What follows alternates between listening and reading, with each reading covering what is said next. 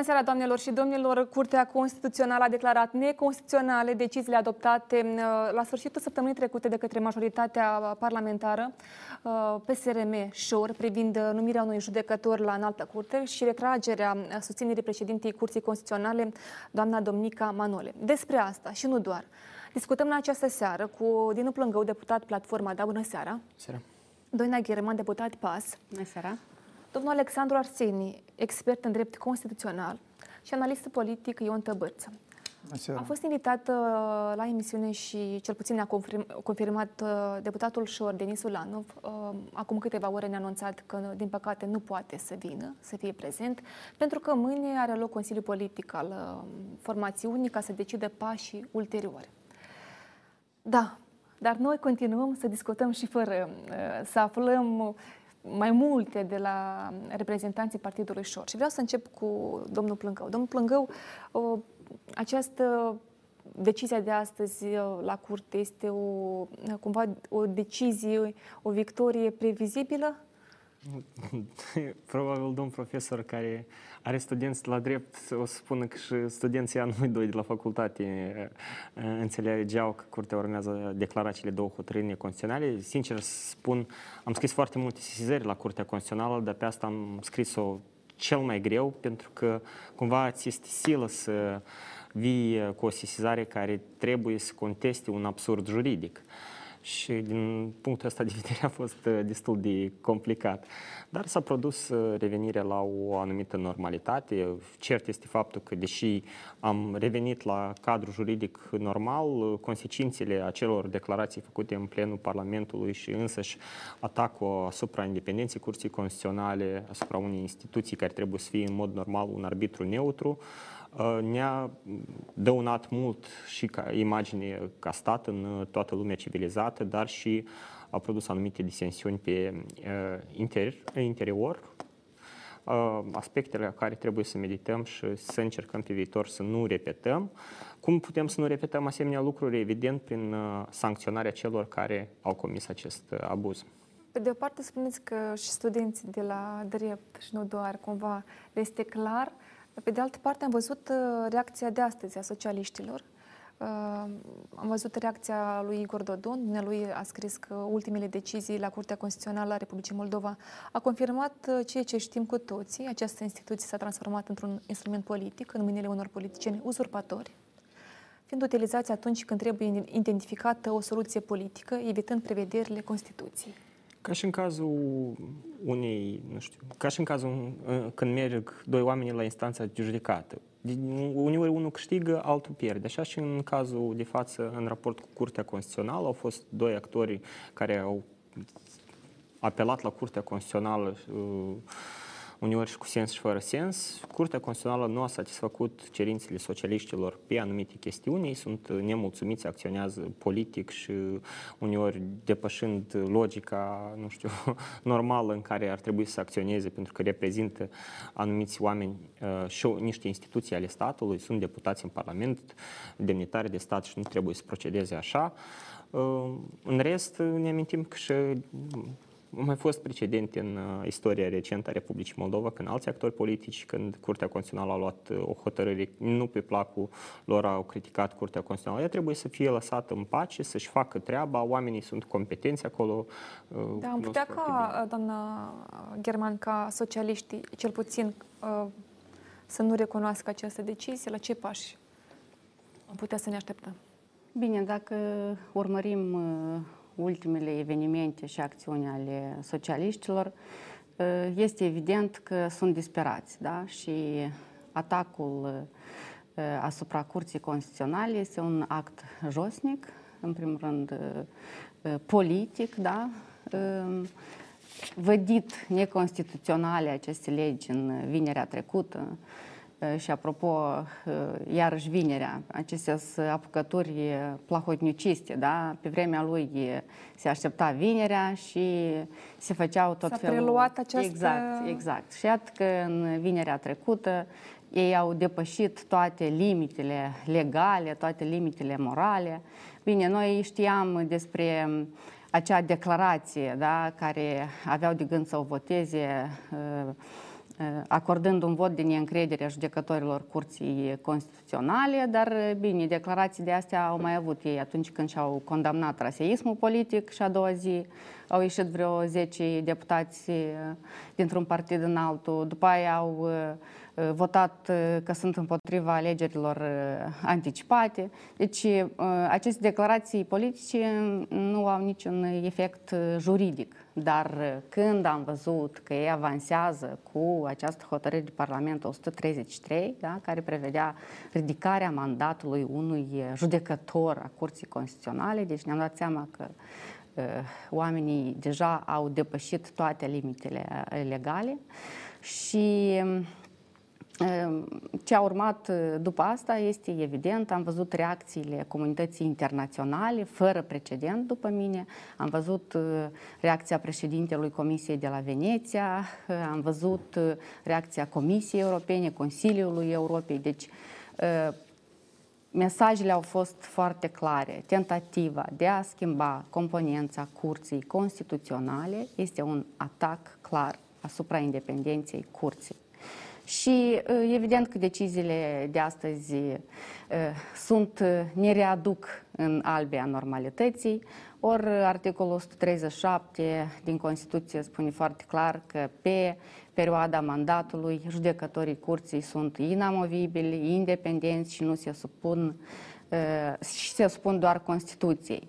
Ori cei ce au făcut majoritatea PSRM Șor de parcă judecătorii Curții Constituționale ar fi angajații lor, proprii angajați și când au decis i-au demis, când Dar au care decis a fost, iată, mă întrebam care a fost, reangajat care a fost uh, cumva uh, motivul politic pentru care au mers la acest pas. Domnule Tăbărț, poate ne faceți lumină.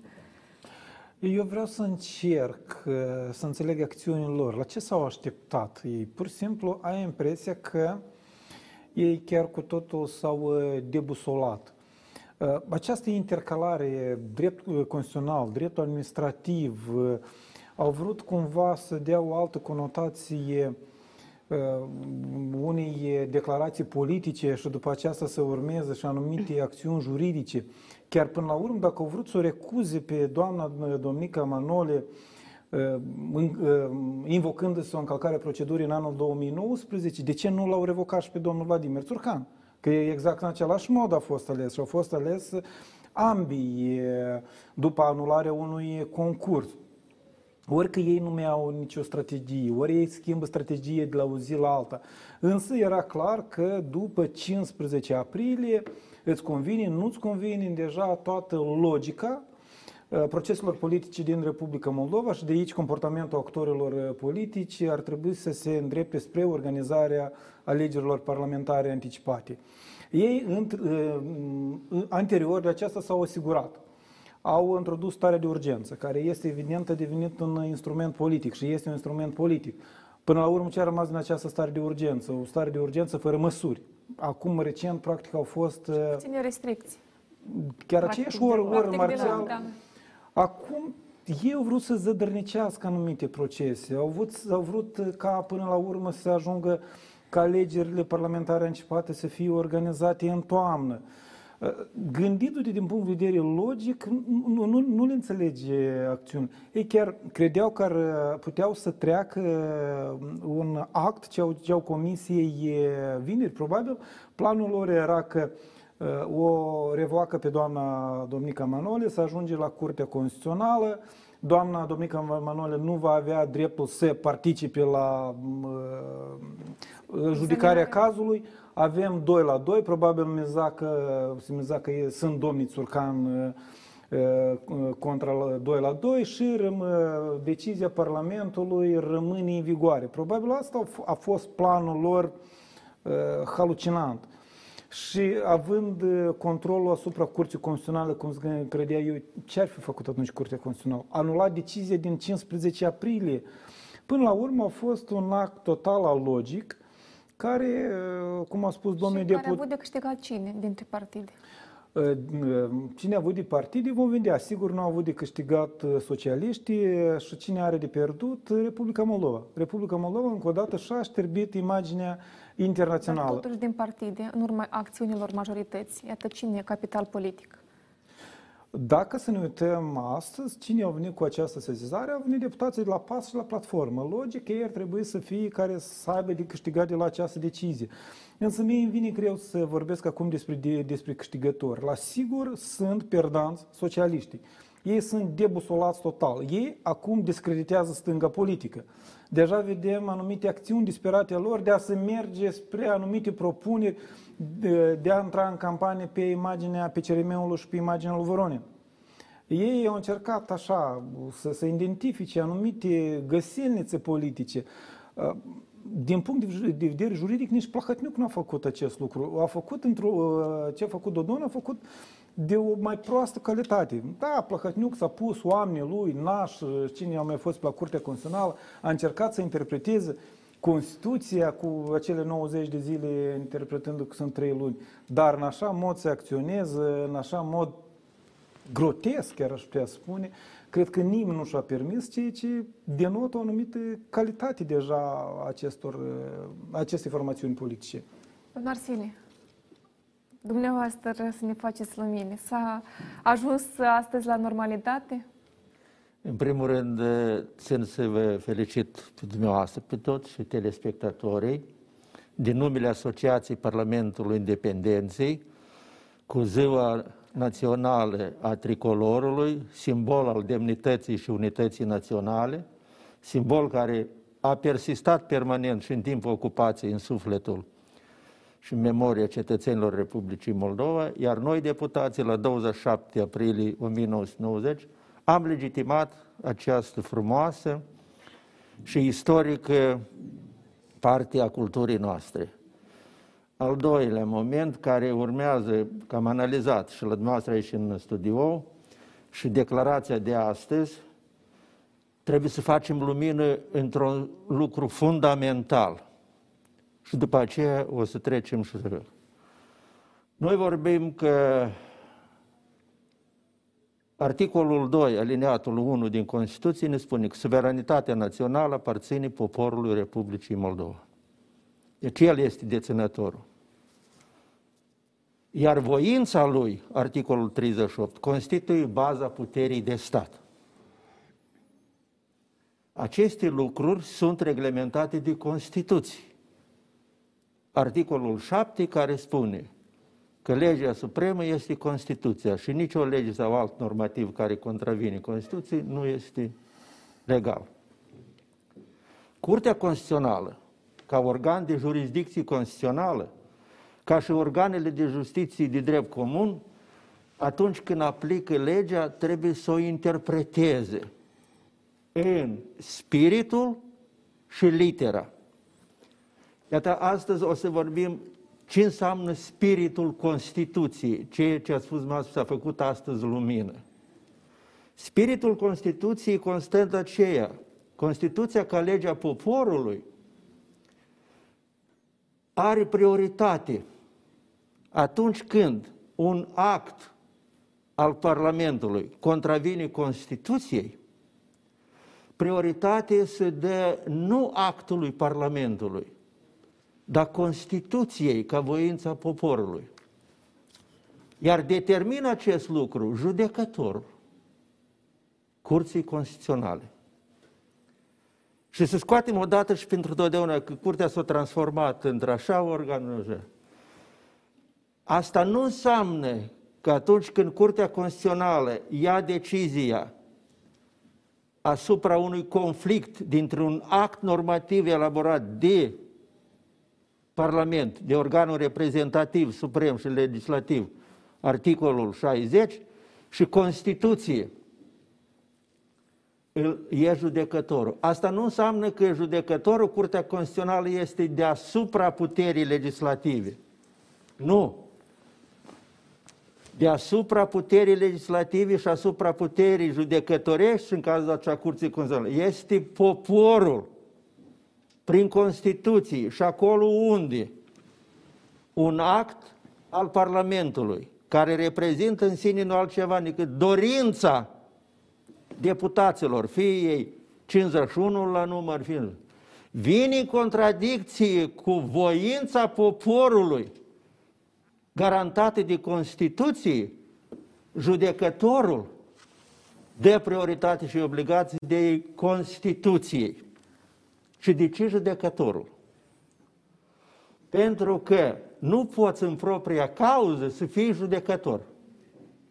Pentru că nu poți fi nici imparțial, nici independent. Haideți să urmărim ce a declarat astăzi doamna. Nu, nu, da, iarăși, da. să nu întrerupem, finalizăm gândul domnul da, Asta da. dovedim, bazaconile lor le dovedim. Dar trebuie să avem și un dialog, domnule. A, avem dialog, dacă da. nu s-a finalizat ideea și atunci rămâne că Curtea Constituțională cumva face abuz. Nu.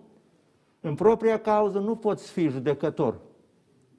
Pentru că nu ești nici independent, nici imparțial. Proverbul nostru românesc, mijele și de dumneata, dar de mine ni se rupe inima. De aceea este nevoie de un al treilea care trebuie să fie independent și imparțial. Articolul 137. Și închei cu asta. Că dacă n-ar fi imobilitatea asupra judecătorului, că el pe durata mandatului nu poate fi eliberat din funcții doar în caz dacă a încălcat legea și nu de autoritatea care l-a numit, dar însuși de curte, așa cum e prevăzut, atunci s-ar primi că mandatul lui este imperativ și el trebuie să facă ceea ce vrea. Iată ce vor urmăresc socialiștii. Asta, se transformă asta, asta din... Care, ce și-au dorit prin acțiunea dată să obțină? Să obțină că noi te-am numit judecător, noi și te eliberăm, pentru că tot trebuie să faci ce spunem noi. Iată de ce am insistat ca să explic acest lucru. Haideți să vedem ce a declarat astăzi doamna Manole. Ascultăm încă o dată că am ascultat. Curtea a precizat că independența nu reprezintă un scop în sine și nu reprezintă un privilegiu personal, ci urmărește să-i asigure judecătorului protecție în vederea garantării realizării rolului său de protector al drepturilor și libertăților cetățenilor. Într-o altă hotărâre a sa, Curtea Constituțională a stabilit că ea reprezintă un pilon al democrației și al preeminenței dreptului și contribuie la buna funcționare a autorităților publice în cadrul raporturilor constituționale de separație, echilibru, colaborare și control al puterilor statului. Pentru a asigura supremația Constituției și separația puterilor, Curtea Constituțională trebuie să-și poată exercita funcția în mod independent față de orice altă autoritate publică. Una din garanțiile independenței este inamovibilitatea mandatului de judecător al Curții Constituționale. Articolul 137 din Constituție stabilește că judecătorii Curții Constituționale sunt inamovibili și independenți și se supun numai Constituției. Inamovibilitatea presupune imposibilitatea destituirii, a revocării sau a înlocuirii. Interdicția revocării mandatului de judecător constituțional acționează de o manieră absolută în cazul autorităților care deleagă judecători constituționali. Având în vedere acest fapt, cele două hotărâri contestate ale Parlamentului atentează la însăși esența Constituției, reconfigurând sistemul de separație și control al puterilor. Altfel spus, ele fraudează Constituția. Da, am revenit la discuțiile în platou, am uh, urmărit ce a declarat uh, doamna Manoli uh, și în timp ce urmăream, Dinu spuneai că eu pot să presupun doar... Să presupui de da, ce majoritatea acolo. parlamentară a votat vineri Sunt acolo niște hotărâri. arhitecți a acestor hotărâri care presupun eu au vrut să obțină cu totul altceva din adoptarea lor. În primul rând, sunt câteva, din punctul meu de vedere, motive care au stat la baza elaborării acestor hotărâri. În primul rând, anumite frustrări personale pe anumite hotărâri a Curții Constituționale care au fost cumva în detrimentul lor politic. Mă refer aici, în primul rând, la Partidul Socialiștilor și al lui Igor Dodon. În al doilea rând, cred că arhitecții acestei, acestor hotărâri au vrut, pe de o parte, să duc rezolvarea problemei în zona contenciosului administrativ, așa cum au declarat-o ei, acolo unde se simt mai confortabil. Aveau ei niște idei pe această cale, dar care deloc nu, nu țin și au fost dejucate. Asta în, prim, în al doilea rând. În al treilea rând, urmează să fie mâine la Curtea Constituțională adoptată o hotărâre în privința sesizărilor ce vizează starea de urgență. Da, și aici nu este chiar simplu. Ei au considerat că prin scoaterea domnicei Manole Adică și aceste două hotărâri au fost uh, adoptate în virtutea faptului că încercau cumva să, să scoată sau să încerce să o revoce în timpul examinării acestor uh, două sesizări pe domnica Manole de la examinarea uh, sesizărilor. Uh, asta este un, un factor decisiv care au dus la adoptarea acestor uh, hotărâri. Este evident că ele n-au, n-au ținut, însă și chiar în ziua de vineri, după foarte multe reacții dure și în Parlament și din exterior și anumite intervenții care au avut loc, socialiștii cred că deja au încercat să dea înapoi, venind cu mesaje împăciuitoare, iar când Bine, da. eu cred că ei au pornit simplu de la un act banal de răzbunare vis-a-vis -vis de Curtea Constituțională și în mod special față de avizul 1 pe 2021, care a spus foarte clar că acest Parlament a întrunit toate circunstanțele necesare pentru a fi dezolvat. Deci de aici a pornit toată furia, da. pentru că este evident că socialiștii nu vor acum alegeri anticipate. Și ceea ce au vrut ei să scoată un judecător care era incomod pentru dânsii și să pună altul care ar fi docil politic. Dar Simplu. pentru că vorbiți de un altul și vorbim despre domnul Lupașcu, astăzi dumnealui a renunțat la mandat și vreau să discutăm un pic despre asta. Slavă Domnul că nu vedem uh, scenarii science fiction da, ca în cazul doamnei Durleșteanu, că la un moment dat... Uh, deci e a doua mas... persoană care întoarce spatele majorității parlamentare. Ori oamenii ăștia nu înțeleg, unii mm, s-au băgat, să spunem așa, sau uh, la un moment s-au discutat într-un mod, pe urmă când s-a văzut toată reacția societății, au hotărât să dea înapoi. De ce s-a dat înapoi? Ne spuneți, domnule Tăbârță, după o scurtă pauză de publicitate. Rămâneți pe TV8. Revenim în câteva minute.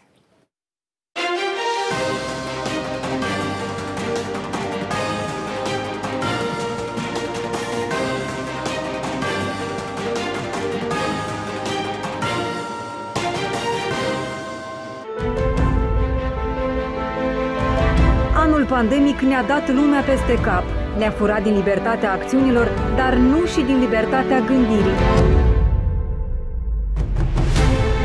Am continuat să fim cu ochii pe funcționarii corupți, pe jocurile ascunse ale politicienilor, am demascat acte ilegale și am relatat despre necazurile oamenilor de rând. V-am simțit sprijinul de fiecare dată.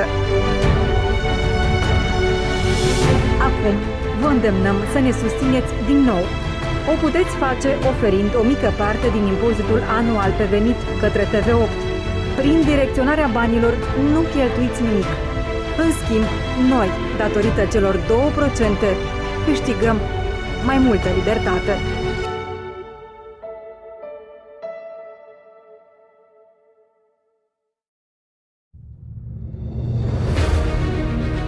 Tensiune, intensitate Demascare și cunoaștere. Puterea e plină de slăbiciuni, frici, dar și virtuții.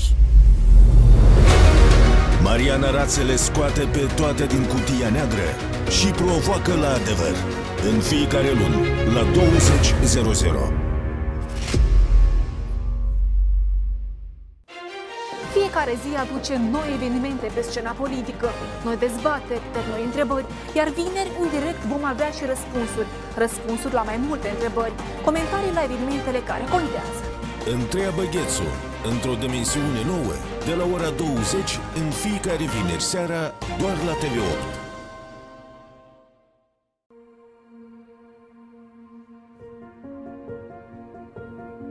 Lucruri ciudate astăzi se întâmplă în lume și în sori. Tună iarna și plouă, ninge vara pe flori. lucruri ciudate de tot se întâmplă pe glob.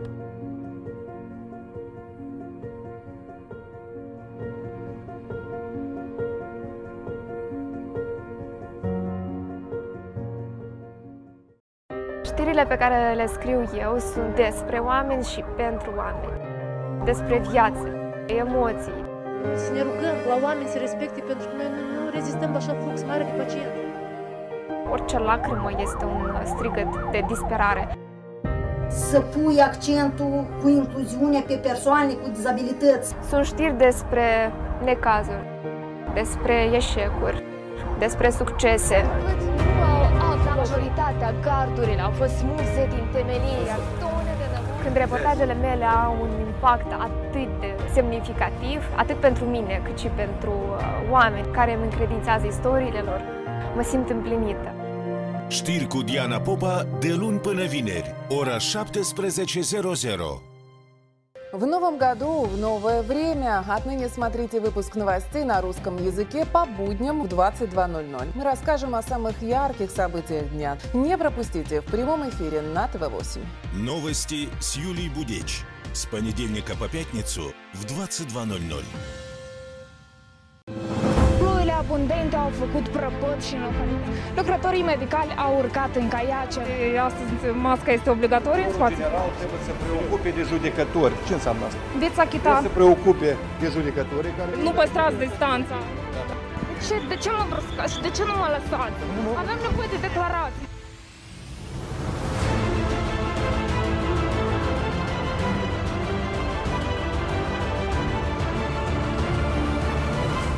Sunt Mihaela Dicusar și vă invit în fiecare weekend la știri. Știri de weekend cu Mihaela Dicusar, de la 19.00 doar la TV8. Ежедневно по будням я и мои коллеги спешим к вам рассказать о самых значимых событиях уходящего дня, о проблемах и достижениях страны, отчаяниях и радостях граждан, о взлетах и падениях и, конечно же, истории успеха. Все это с понедельника по пятницу не пропустите в 22.00 в прямом эфире на ТВ-8. Новости с Яной Степаненко. С понедельника по пятницу в 22.00. Anul pandemic ne-a dat lumea peste cap. Ne-a furat din libertatea acțiunilor, dar nu și din libertatea gândirii. Am continuat să fim cu ochii pe funcționarii corupți, pe jocurile ascunse ale politicienilor, am demascat acte ilegale și am relatat despre necazurile oamenilor de rând. V-am simțit sprijinul de fiecare dată. Acum vă îndemnăm să ne susțineți din nou. O puteți face oferind o mică parte din impozitul anual pe venit către TV8. Prin direcționarea banilor nu cheltuiți nimic. În schimb, noi, datorită celor 2%, câștigăm mai multă libertate.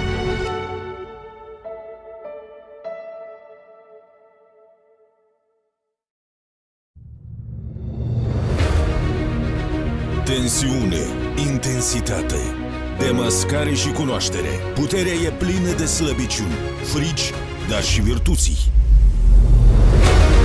Mariana Rațele scoate pe toate din cutia neagră și provoacă la adevăr. În fiecare lună, la 20.00.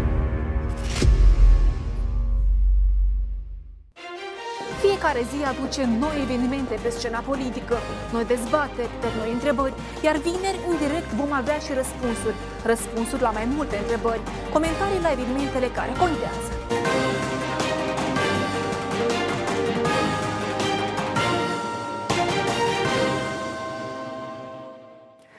Continuăm discuțiile aici în platou. Vorbeam înainte de publicitate că domnul Boris Lupașcu a renunțat astăzi la mandatul pe care i-a fost încredințat vinerea trecută în Parlament.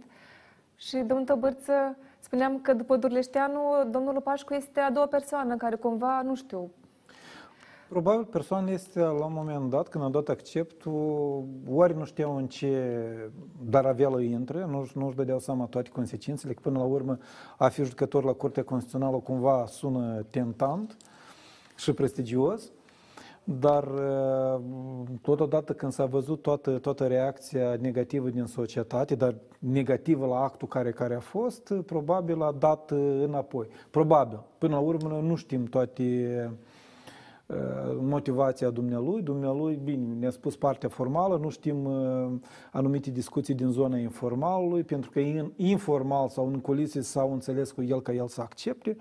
Cel puțin nu am văzut interpretări de genul cum a fost în cazul domnul, doamnei Durleșteanu, că au venit, nu știu mai ce servicii secrete, că au intrat în casă, că au presat-o, că uh, CIA, mm, serviciul secret al reginei sau ceea ce... Haideți totuși să vă citesc uh, ce a spus uh, socialistul Bogdan Țârdea. Crede că avocatul Boris Lupașcu, numit, deja spuneam vineri, în funcție de magistrat constituțional, a decis să se retragă astăzi nu din propria voință, Uh, domnul Țărde afirmă că situația de la Curtea Constituțională este controlată de ambasadorul Statelor Unite ale Americii la Chișinău, iar schimbarea raportului de forțe în favoarea domnicăi Emanuele l-au determinat pe Lupașcu să se retragă înainte de pronunțare decizie în acest sens de către înalta curte. Teorie da. Interesant. Dacă schimbi infirmieră la Curtea Constituțională, tot ambasada Americii exact. va fi vinovată. Adică, haideți, nu, nu probabil e. Uh, domnii deputați socialiști sau uh, politehnologii acestui partid ar fi bine cumva anumite discursurile lor politice. Înțelegem foarte bine că discursul politic este discursul politic, sunt anumite strategii uh, electorale, de PR, dar să fie cumva conectate la realitate. Când s-a început această goană după vrăjitori cu Soros și nu mai știu ce, uh, eu nu cred că ei câștigă în așa mod uh, rating politic. Ei, pentru cetățenii nu devin credibili. Ei cum merg cu acțiuni de PR ieftin, de populisme, de doi bani. Uh, minciuni. Minciuni. Ei cred că în așa mod uh, vor ademeni electorat? Nu, din potrivă. Eu cred că oamenii deja înțeleg toate aceste manipulări ieftine lor și din potrivă ei pierd electorat. Dar totuși, domnule Arsenie, săptămâna trecută dumnealui a depus jurământ în fața deputaților, în plenul Parlamentului. A jurat că va îndeplini cinstit obligațiile de judecător la CC, că va respecta Constituția. Și vedem că, iată, astăzi s-a răzgândit brusc, s-a schimbat macazul. Iată, dumneavoastră v-ați așteptat la o astfel de uh, întorsătură? Mulțumesc pentru întrebare. Eu cam sunt într-o situație așa mai delicată pentru că candidez la funcție locul vacant la Curtea Constituțională, dar în fond, fără să...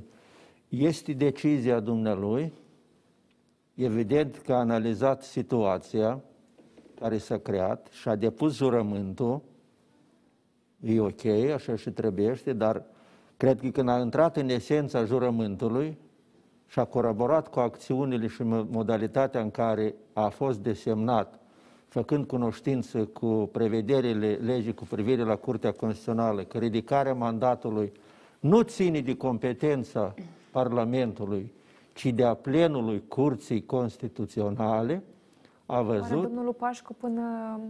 Eu bănuiesc așa, iată aici pot să mă dau cu părere. Nu știu, nu știu, nu pot să mă pronunț. Nu, Așa bănuiesc eu, e o parte pozitivă a lucrurilor. Și a văzut că toate aceste lucruri și atunci, într-adevăr, cum a spus domnul uh, colegul din Platou, atunci ce credibilitate, ce legitimitate are acțiunea ta când tu ești numit ilegal în funcție? Da, da, dar a acceptat. Asta e... e Asta de e altă problemă. Da, doamna German. Da. Uh, da, referitor la teoriile conspiraționale și toate manipulările astea din uh, zona uh, fantasmogoriilor. Deci cum a menționat uh, domnul Tăbârță, nu prinde deja asta la oameni. Oamenii sunt destul de înțelepți și asta au demonstrat-o în campania prezidențială. Când mereu spui și vii cu astfel de informații? Este adevărat, dar efectul este total invers. Uh, oamenii au depășit uh, toate lucrurile astea. Referitor la înaintarea acestui personaj, deci dincolo de faptul că el, după mine, habar nu avea unde s-a pornit și mai grav, eu cred că mai mult de jumătate din fracțiunea socialiștilor habar nu avea ce votau acolo în plen. Li s-a spus, iată, este omul, am ridicat mâna și am votat. Dar, dincolo de asta, lucrurile sunt mult mai grave. Colegii mei au sesizat Procuratura Generală și organele competente și omul este pasibil de urmărire penală, pentru că nu poți efectiv să mergi, să faci mentrele cuiva fără a înțelege, mai ales că înțeleg este din are studii juridice. Deci, el a participat la o tentativă de uzurpare a puterii de stat și trebuie să răspunzi pentru asta. Pur și simplu, ți-ai retras prin această declarație astăzi dimineață, te-ai retras și ești bine mersi. Deci lucrurile trebuie să evolueze și să vedem o reacție din partea Procuraturii Generale.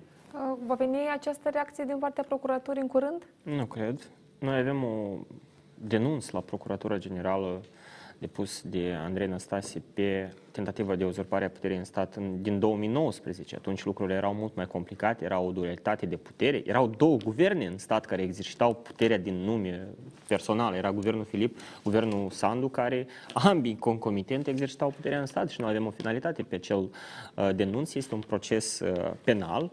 Este o problemă, am studiat atunci în 2019 toată problematica juridică pe, pe acest aspect. Am fost o perioadă și în Comisia Specială de Anchetă pe marginea acestui subiect. Este o problemă cu, cu componența de infracțiuni care se numește uzurparea puterii în stat, întrucât din practica care am studiat-o, ea necesită implicarea acțiunilor violente. În 2019 putea fi catalogată sub acest aspect, întrucât uh, uh, partidele politice, Partidul Democrat și Partidul Șor în acea perioadă, conduse în special de Vlad Plahotniuc, au blocat instituțiile statului, au fost uh, amenințări asupra vieții, integrității fizice a mai multor deputați, persoane publice și așa mai departe. Deci, sub aspectul ăsta, încă putea încadra această componență de infracțiuni, acele acțiuni în această componență de infracțiuni și de asta s-a deschis dosar penal, doar că el, iată, se tergiversează deja a doilea an și nu avem nicio finalitate pe acest proces. Și în cazul de față, cred că trebuie de analizat foarte minuțios uh, sub aspectul uh, penal uh, acțiunile care au avut loc pe 23 aprilie, dar cert este faptul că pe lângă studiile care le vom efectua și vom depune și noi uh, mai multe uh, denunțuri la procuratură, pentru că ca să nu se repete asemenea acțiuni, trebuie să fie niște finalități, adică niște procese, trebuie să fie sancționat cineva, uh, dar cred că anumite soluții vor veni din partea organelor de drept după ce vor aștepta să vină rezultatele alegerilor parlamentare anticipate. Eu am văzut, pentru că dacă ar fi fost socialiști aici în platou, ne-ar fi fost mai comod să aflăm și poziția lor, dar să ne uită să, cit- să citez. Iată, domnul Furculiță, într-un interviu pentru Europa Liber, întrebat despre, iată, anume, pentru că PAS și platforma a solicitat să, să se examineze aceste evenimente din 23 votate vinerea trecută. Și domnul Furculiț a menționat că dacă sunt juriști care se respectă, cunosc foarte bine că deciziile, voturile în Parlament, deputații nu poartă răspundere penală pentru ele. Pentru asta și există imunitatea deputatului și este liber deputatul în a adopta, a aproba și a vota pe general căile legate în acest caz. Nu e chiar tocmai așa. Bine, do- domnul Arsenie a explicat la început. Haideți să nu confundăm da. acțiunile politice, declarațiile politice cu încălcări grave, cu suveranitatea, ca uh, putere în stat, atunci, într-adevăr, cum a spus domnul Plângău, am avut o dualitate a puterii. Acum am avut un puci care, în consecință, trebuia să răstoarne tot sistemul uh, politico-instituțional. Se adoptă astfel de legi pentru că se cunoaște, iată, cum, se cunoaște din start că uh, tu, adică nu o să fii pedepsit? Da, și aici eu cred că noi ar trebui într-adevăr să avem o finalitate a organelor pentru ori, orice Mâine cine... ne pomenim cu alte și exact, exact, exact. acest șir de, de sesizări la curte interminabil. Atentate de așa gen putem avea oricând. Ele trebuie cumva curmate. Pentru că până în anul 2019 așa, așa ceva nu prea am avut. Da, noi am avut scurt circuitul din anul 2009 cu alegerile, tot, dar până la urmă comuniștii au pierdut puterea uh, constituțională sau în urma unui exercițiu electoral, cu, cum a fost. Acum ce a încercat și Plăhătniuc, ce încearcă și acum uh, Voronin, uh, pardon, uh, Dodon, de fapt tot cam de acolo. Ei nu vor să recunoască puterea pierderea puterii. Asta e problema. Lucrul ăsta l-a făcut în 2019 Plahotniuc, acum exact același lucru încearcă să facă Dodon și cei care stau în spatele lui, Șor și Plahotniuc. Ei încearcă prin orice mijloace să nu permită un exercițiu legat de uh, reconfirmarea puterii politice. de fapt, asta e esența democrației. la răspundere, pentru că din start tu cunoști că aceste legi uh, vor fi declarate neconstituționale. Exact, și aici am vrut să ajung. Și eu, uh, noi avem nevoie ca organe de anchetă, până la urmă, să vină cu anumite acțiuni concrete. Pentru că nu a fost pedepsit nimeni pentru ce s-a întâmplat în iunie 2019, nu, s-a, nu a fost pedepsit nimeni ce a fost și în decembrie atunci cu balamul cu cel din Parlament. La noi ce se întâmplă acum în Parlament? Nici nu mai înțelegi toată procedura legislativă, cum este adoptat, așa, se votează, le-a venit ceva dimineața sau aseară în gână, a două zi legi. Fără discuții, nu, exact, exact și acum. Oricine, în orice moment, poate atenta la suveranitatea puterii politice din Republica Moldova. Iar uh, organele de anchetă ar fi cele care, cum, prin acțiunile lor, ar trebui să curmeze uh, astfel de acțiuni. Ce s-a întâmplat vineri în Parlament, anumite persoane trebuie tras la răspundere. Cine trebuie tras la răspundere, domnul Arseni? Deci, luăm iarăși norma generală. Articolul 1, alineatul 3 spune că Republica Moldova este stat de drept. Asta nu este o simplă declarație. Asta înseamnă că la baza funcționării mecanismului de stat stă legea. Dar în practică? Păi, dați să vedem cum trebuie să funcționeze magaz- ă, mecanismul de stat și apoi vedem cum funcționează și de ce. Doar așa întrebarea dumneavoastră a fost. Preeminența dreptului, principiul dreptului internațional, supremația Constituției. Și dacă, da, este garanție constituțională în exercitarea mandatului pentru voturi și opinie exprimată în Parlament. Deputatul nu poartă răspundere juridică, așa cum nu poartă răspundere juridică nici judecătorul Curții Constituționale pentru votul și opinie exprimată în exercitarea mandatului. Dar exercitarea mandatului presupune respectarea Constituției și a legilor în vigoare. Dacă deputatul X o ieși din cadru legal, cum o ieși din cadrul Constituției, se duce drept în codul penal sau în codul administrativ. Și atunci trebuie să intervină securea legii. Pentru asta este procuratura. Parlamentul, conform articolului 66, are și funcția de control două funcții fundamentale. De a adopta legi și de a controla cum ele se aplică, se pun în viață și cum organele statului funcționează, inclusiv și procuratura. Observăm și astăzi, și mâine, cred că cetățenii, și vineri, cum au reacționat, deci a crescut conștiința generală și juridică. Nu le mai pui macaroane pe urechi. Ei deja operează cu prevederile Constituției și cer la răspundere. Procurorul acestei sesizări care dumneavoastră le-ați făcut, e obligat să vină în Parlament să anunț. Pentru că dacă da. infracțiunea, eu închei cu asta, nu aveți dumneavoastră răbdare, trebuie gândul finalizat, ca să nu ne jucăm de așa, dar da. și idei, idei care... Nu v-am Dacă infractorul fie el și cu mandat de deputat. Poftim. Domnul Șor, mă scuzați, asta nu se poate atâta timp să amâni ședințele de judecat și nu se vede cine a făcut. Nu este pedepsit, pofta la rău vine mâncând. Și atunci mecanismul de stat, cum ați spus dumneavoastră, domnul, domnul și democrația, și independența, și tot se duc de râpă. Nimeresc în mâna la cel fără de lege. Noi plătim organele statului ca să apere drepturile și libertățile noastre fundamentale. Articolul 120 din Constituție, după ce trebuie să facă procuror. Dar ei apără drugii. Iată aici, controlul parlamentar trebuie să fie non-stop. Și implicit că nimeni, nici o forță, nici Organizația Națiunilor Unite, nici Consiliul Europei nu anulează articolul 2, aliniatul 1, suveranitatea națională. Poporul are dreptul de control permanent. Dacă îmi permiteți da. scurt despre consecințe. Deci, uh, procuratura are în față doar legile penale, trebuie să califice acțiunile din 23 februarie prin prisma componențelor de infracțiuni descrise în codul penal. Sub aspectul uzurpării puterii în stat este foarte complicat, este o chestie uh, foarte complicat de demonstrat uh, în lipsa tuturor uh, puzzlurilor. Aici vorbim în mod vădit și clar despre un abuz de putere. Cum poate fi sancționat un partid politic pentru sau membrii care au și funcții de demnitate publică într-un stat, am studiat la acest capitol practica internațională și în momentul în care, și în momentul din acțiunilor din 2019 și în momentul în care a fost elaborată o sesizare privind interzicerea partidului politic Șor.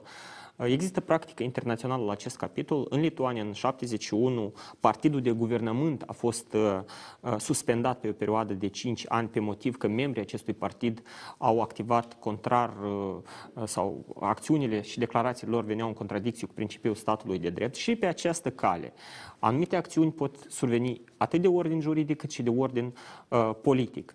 În momentul de față, prin toate aceste acțiuni care au fost întreprinse atât de Partidul Șor cât și de Partidul Socialiștilor din Republica Moldova, se poate de făcut o sesizare în adresa Curții Constituționale privind constatarea circunstanțelor prin care au fost acțiuni sau declarații care contravin principiul statului de drept. Iar aceste constatări pot fi ulterior. Uh, aceste sesizări în privința partidelor politice sunt de competența a, a doi actori în stat, a președintelui Republicii Moldova și a Ministerului Justiției din Republica Moldova. Clar că noi putem interpreta, am încercat să găsesc subiect careva... cu drept de sesizare. Subiect la... cu drept de sesizare și foarte corect acest lucru făcut, dar mă rog, noi am încercat pe alte căi să găsim posibilitatea, în lipsa uh, cumva în, influențelor atât în președinție cât și în uh, guvern, să încercăm și noi pe, pe căile noastre pe care le avem să mergem pe, pe aceste uh, acțiuni.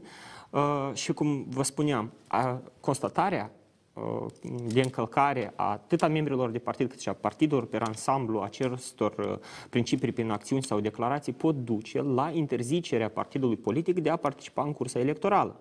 Aceste lucruri trebuie făcute, trebuie îmbunătățită practica, jurisprudența noastră națională în acest sens, astfel încât partidele politice să nu iasă la, nici la emisiunile televizate cu tot felul de declarații năstrușnice care compromit uh, sistemul de drept din Republica Moldova și cu atât mai mult să împiedice partidele politice să recurgă la asemenea chestii politice care aduc un mare, mare de serviciu uh, Republicii Moldova, imaginii Republicii Moldova pe plan internațional și creează o destabilizare în, uh, în interior. Eu îmi cer scuze, da. domnul Arsenie, când a fost interzis Partidul Comunist? În 90. În 90 91, 91. 91. Îmi pare că a fost interzis având legătură cu puciul. Da. Exact în cazurile practic sunt similare. Da, că, absolut similare. Eu așteptam că domnul deputat lângă eu să și să fac aduc la cunoștință ca să știe cetățenic, președintele Comisiei pentru elucidarea implicării Partidului Comunist a Republicii Moldova în puci de la Moscova și din platou cu dumneavoastră. Noi în trei zile și trei nopți am studiat și am interogat toți doctori, inclusiv. Ce drept n-am reușit noi, că ei aveau aparate care au topit multe documente secrete, dar în trei zile am stabilit, că atunci nu era Curtea Constituțională, Partidul Comunist a fost implicat în puci, l-am interzis prin lege și toată averea lui a fost transferată, naționalizată în binele poporului. Puci, lovitură de stat. Deci, într-adevăr, este complicat, nu aveam practică, dar asta nu înseamnă că Procuratura Generală nu poate să aplice legea. Eu vreau să vă spun că eu cunosc și am dat și un aviz la puciul din iunie 2019, care se încadra în toate acțiunile. De ce nu s-a finalizat? Aici dosare care tergiversează ani întregi Știți care e problema? Nu aflăm răspunsul. Stimată doamnă și stimați și telespectatori, dacă nu duci lucrul până la capăt, dă temei pentru a face mai departe. Trebuie finalitate, cum ați spus dumneavoastră și toți. Finalitate. Dura lex, sed lex. Legea e dură, dar e lege. Dacă în societatea umană nu funcționează legea, vine fără de legea. Da, vreau să discutăm un pic și despre um, tot uh, decizia de astăzi a Curții privitor la Serviciul de Informație și Securitate. A trecut din uh, subordinea președintelui țării în subordinea Parlamentului, a fost declarată neconstituțională. Doar remarcă, SIS-ul da. nu se află în subordinea nimănui, doar în subordinea legii. E, haideți să, să, facem, să facem lumină aici, să discutăm un pic. Uh, vreau să ne spuneți, iată, după decizia de astăzi, activitatea SIS-ului, doamna German, va fi mai eficient? Da, haideți să pornim uh, de la hotărârea motivată a deciziei Curții Constituționale. Am uh, citit-o astăzi și ceea ce se invocă primordial este că au fost încălcate absolut flagrant procedurile parlamentare. Da? Și aici iarăși revenim la aceeași transparență, când uh, vă dați seama, fenomenal, la ora 15 și 28 a fost citit în plen raportul Comisiei Juridice Numiri și Imunități și la 15.29 deja legea a fost votată în două lecturi. Vă dați seama cât de eficient acest Parlament este într-un minut, cât de multe întrebări ar fi reușit opoziția parlamentară să adreseze, câte luări de cuvânt și cum în general a fost dezbătut acest proiect de lege. Dincolo de asta, acest proiect, iarăși, nu a fost supus nu că dezbaterii, dar nici măcar nu a fost plasat pe site-ul Parlamentului cu 30 de zile înainte, pentru ca deputații să aibă posibilitatea de a veni cu propuneri la conceptul proiectului în sine și a fost încălcată și procedura de a înainta amendamente pentru lectura a doua în termen de 10 zile. Deci este evident că toate normele parlamentarismului au fost flagrant încălcate. Dincolo de asta, evident că a fost o tentativă de a subordona politic această instituție, atâta timp cât Igor Dodon a pierdut alegerile prezidențiale, i-a venit omului cheful ca să își subordoneze instituția și să o schimbe la Parlament, dat fiind faptul că avea acea majoritate încropită și avea puterea peste drum în instituția parlamentară. A mai fost subordonat... Repet, nu a fost niciodată SIS. Păi... Nu, nu, nu trebuie să vorbim în asemenea manieră în raport cu instituții care de principiu nu trebuie să fie subordonate nici cărei puteri, mai ales okay, politice în stat. SIS-ul va veni și va da în fața Parlamentului sau în fața uh, președintelui? Nu se da... Se, nu, oricum se...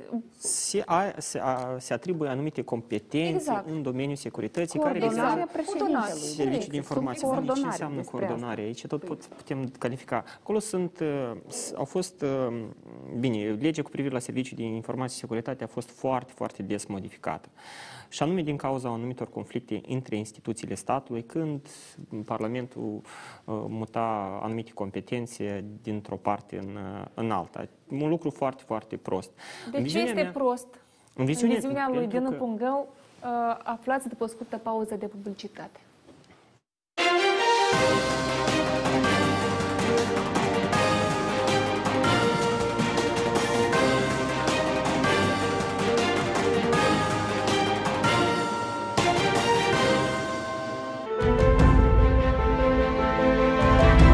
Anul pandemic ne-a dat lumea peste cap, ne-a furat din libertatea acțiunilor, dar nu și din libertatea gândirii.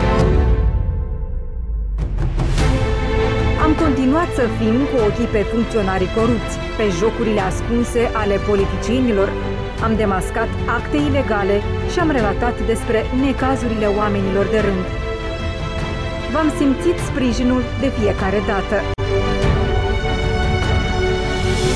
Acum, vă îndemnăm să ne susțineți din nou. O puteți face oferind o mică parte din impozitul anual pe venit către TV8.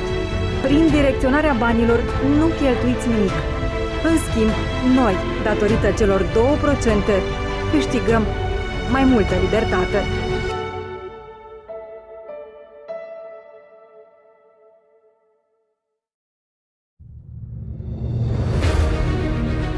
Tensiune intensitate, demascare și cunoaștere. Puterea e plină de slăbiciuni, frici, dar și virtuții. Mariana Rațele scoate pe toate din cutia neagră și provoacă la adevăr. În fiecare lună, la 20.00. Fiecare zi aduce noi evenimente pe scena politică, noi dezbateri, dar noi întrebări, iar vineri, în direct, vom avea și răspunsuri. Răspunsuri la mai multe întrebări, comentarii la evenimentele care contează. Întreabă Ghețu, într-o dimensiune nouă, de la ora 20, în fiecare vineri seara, doar la TV8.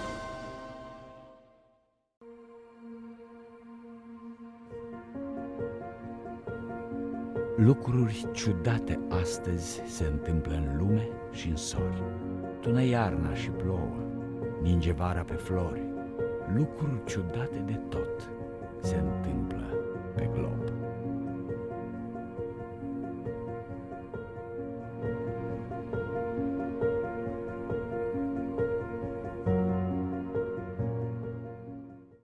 Știrile pe care le scriu eu sunt despre oameni și pentru oameni.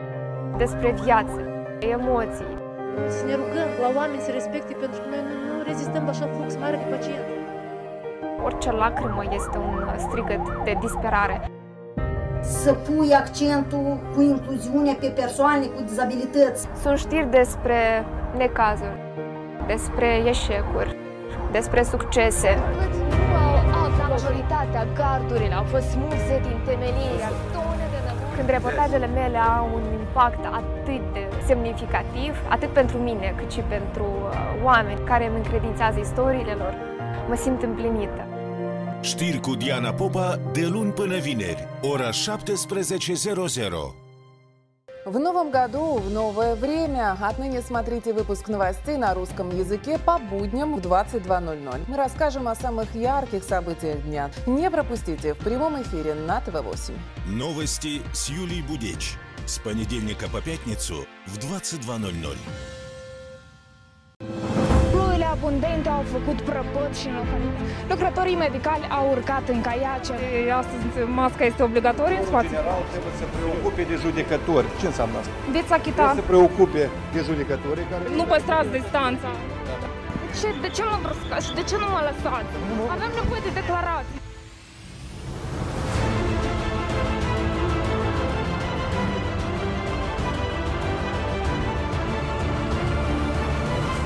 Sunt Mihaela Dicusar și vă invit în fiecare weekend la știri. Știri de weekend cu Mihaela Dicusar. De la 19.00 doar la TV8. Ежедневно по будням я и мои коллеги спешим к вам рассказать о самых значимых событиях уходящего дня, о проблемах и достижениях страны, отчаяниях и радостях граждан, о взлетах и падениях и, конечно же, истории успеха. Все это с понедельника по пятницу не пропустите в 22.00 в прямом эфире на ТВ-8. Новости с Яной Степаненко. С понедельника по пятницу в 22.00. Anul pandemic ne-a dat lumea peste cap. Ne-a furat din libertatea acțiunilor, dar nu și din libertatea gândirii. Am continuat să fim cu ochii pe funcționarii corupți, pe jocurile ascunse ale politicienilor. am demascat acte ilegale și am relatat despre necazurile oamenilor de rând. V-am simțit sprijinul de fiecare dată. Acum, vă îndemnăm să ne susțineți din nou. O puteți face oferind o mică parte din impozitul anual pe venit către TV8. Prin direcționarea banilor nu cheltuiți nimic. În schimb, noi, datorită celor 2%, câștigăm mai multă libertate.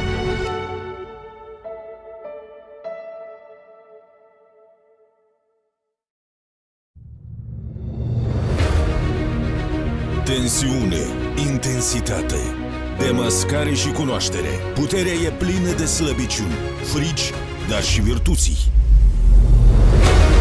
Mariana Rațele scoate pe toate din cutia neagră și provoacă la adevăr. În fiecare lună, la 20.00. fiecare zi aduce noi evenimente pe scena politică, noi dezbateri, de noi întrebări, iar vineri, în direct, vom avea și răspunsuri. Răspunsuri la mai multe întrebări, comentarii la evenimentele care contează. Întreabă Ghețu, într-o dimensiune nouă, de la ora 20 în fiecare vineri seara, doar la TV8.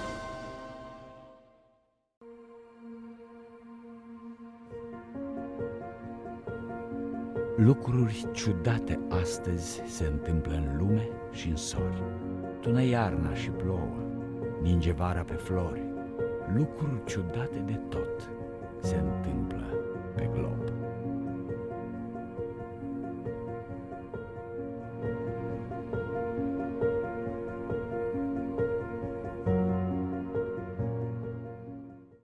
Știrile pe care le scriu eu sunt despre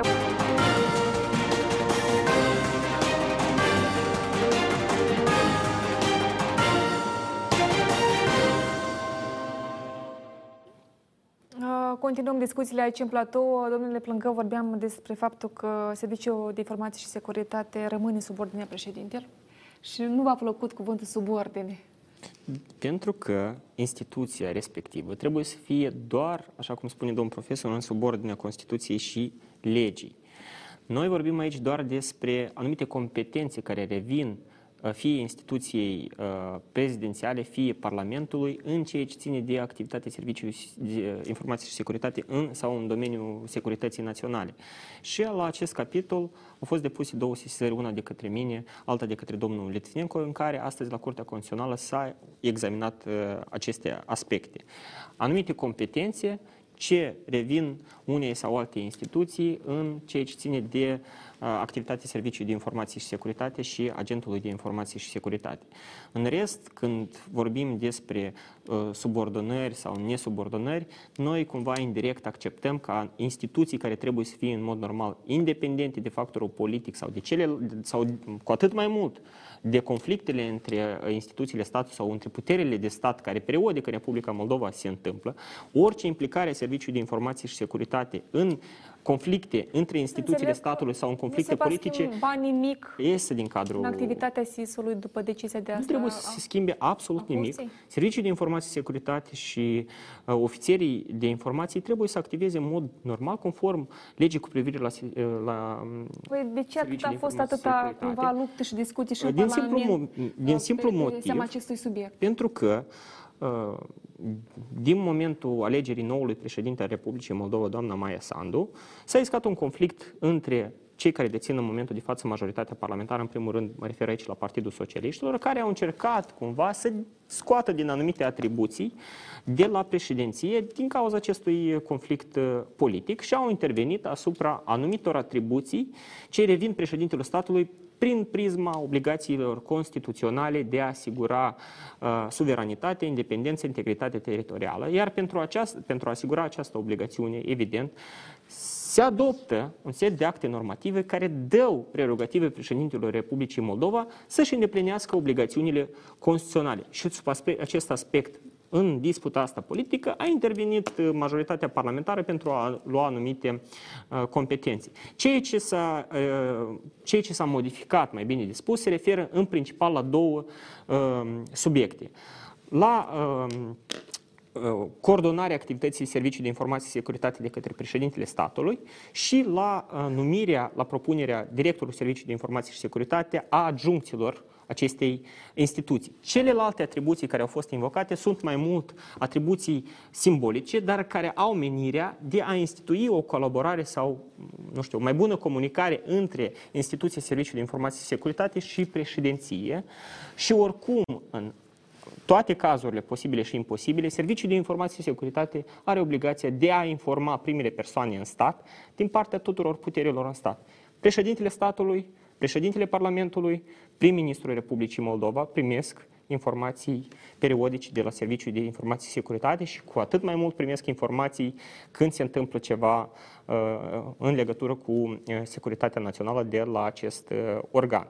Ceea ce ține de aspectul pur și simplu disputei respective, am spus, este grav din simplu aspect că, în viziunea mea, coordonarea asupra activității organelor speciale și a celor de forță trebuie să fie împărțite între instituțiile statului, ca nici o putere în stat sau este să nu clar, poată... Dinu. Eu spuneam despre intenția, de fapt, a lui Dodon, care era de a-și subordona instituția și după mine asta era clar pentru toată lumea. Deci asta a vrut el să facă. Importantă decizia de astăzi privitor la SIS, domnule Tăbărțe? Da, eu cred că este importantă dacă să vorbim despre anumite competențe, pentru că aceste competențe președintelui i-au fost luate de către Plăhătniuc lui Dodon în anul 2016. Când s-a revenit în vara lui 2019, s-a revenit care a fost situația până, până atunci. Dodon, de fapt, a vrut să procedeze exact ca și Plăhătniuc, pur și simplu să deconecteze uh, șeful, pe șeful statului, care deja a devenit Maia Sandu, de la anumite competențe uh, pe care o are președinția sau șeful statului în relația cu, cu serviciul de informație și securitate. Însă noi trebuie să înțelegem aici anumite momente. Șeful statului este comandant suprem. Șeful statului are anumite competențe legate de politică externă și de domeniul apărării. Și noi când vorbim despre faptul că el este comandant suprem, trebuie să aibă și anumite competențe. Și aici, în cazul dat, să deconectezi șeful statului sau să nu aibă niciun fel de competență referitor sau în relația sa cu acest serviciu, nu cred că este corect.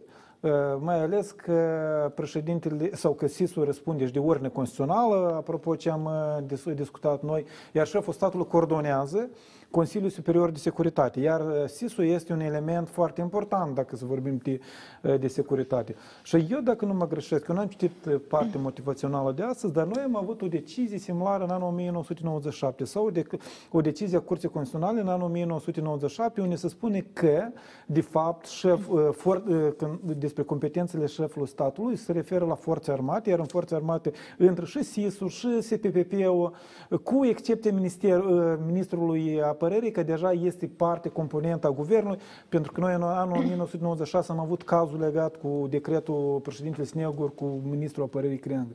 De aceea, cred că din punct de vedere a designului instituțional, a interacțiunii instituțiilor din stat, președinția trebuie să aibă anumite competențe în relația cu serviciul de informație și securitate. Da, am văzut ce mi-a tras atenția că au fost și proteste astăzi. A doua și ieri, zi, și ieri. Și mâine vor urma. Și mâine vor urma, ne spune doamna German. Și vreau să ne spuneți de ce vor urma. Ieri... Pentru că am înțeles, astăzi, mâine urmează iarăși curtea să se expună privitor la starea de urgență. Dar scopul pasului e care? Că mâine iarăși uh, va protesta în fața în alte curți. Nu este vorba doar despre pas.